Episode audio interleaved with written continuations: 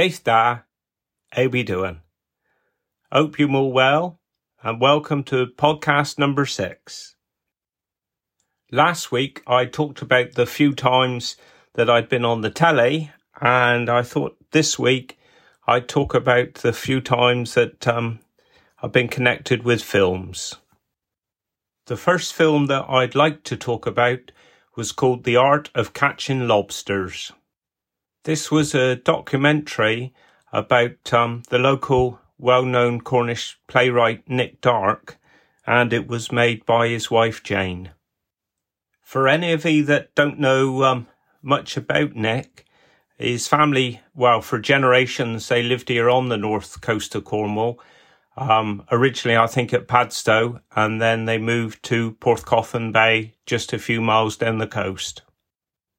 As well as being a successful playwright, um, Nick also did a bit of lobster fishing, and also every day he would go beachcombing at Porthcothan, or as he liked to call it, wrecking.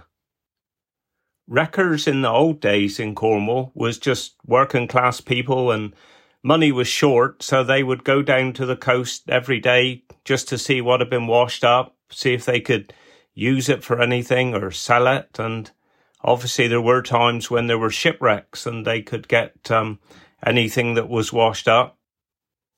Anyway, um, yeah, Nick used to go down to the beach every day, and um, whatever he did find, he used to take it home and he would always try and trace it back and find out where it originally came from, you know, which part of the world. Our family had um, known the Darke family for a long time, really, and um, it was very sad when Jane contacted us about Nick. He'd suffered a stroke, and um, I think a film was being made about his recovery from this, and sadly, he was then diagnosed with cancer, and just a few weeks after this diagnosis, I think it was that he actually did pass away. Jane and the family decided to carry on with the film, and it included the preparation for the funeral as well as the day itself. As you can see in the film, uh, the funeral was a very special event, and it took place on the beach at Porthcothan just a few feet away from Nick's home. Over the years, Nick had recovered loads of wood from the seashore, and his family and friends used some of this driftwood to make his coffin.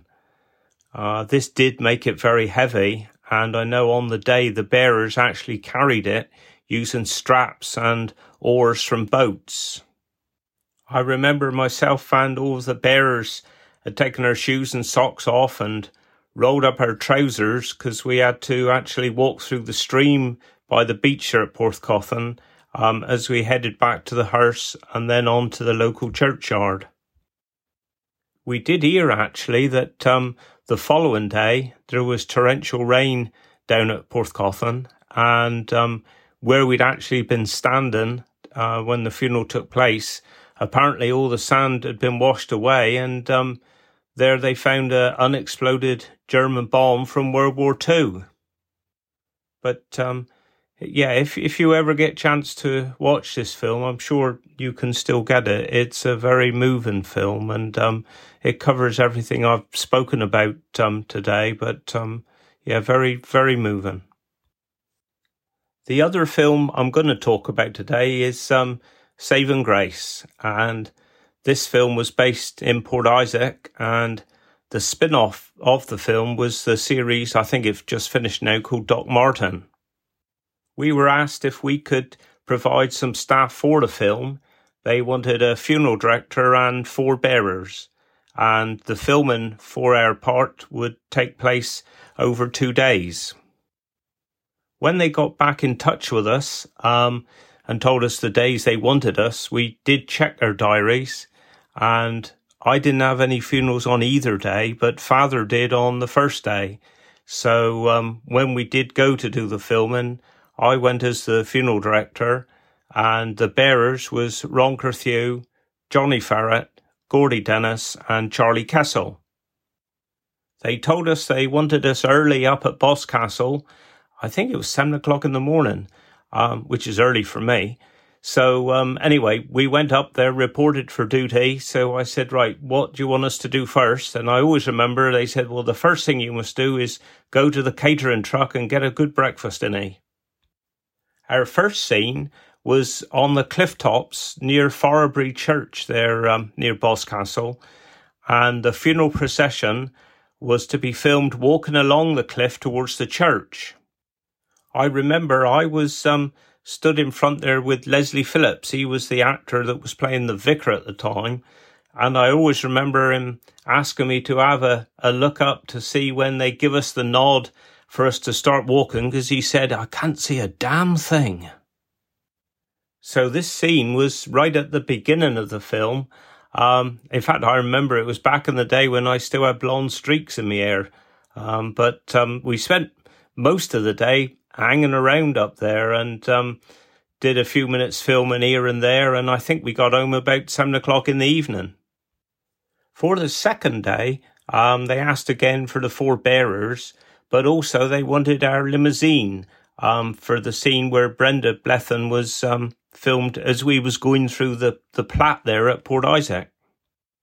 I remember that the producers, they was very strict about continuity and um, I can remember they looked horrified when we turned up and poor old Ron Carthew there, um, we'd been out in the sun the previous day doing the filming and Ron had caught the sun and, um, as soon as they saw him, they whisked him away to the makeup department and I think he was there a good 20 minutes or more while they put the makeup on to disguise his sunburn. However, if you look very closely at the film, you will see that we did manage to dodge their continuity regime, and it's something they never picked up on. As I mentioned earlier, um, I didn't have a funeral either day, but Father did on the first day.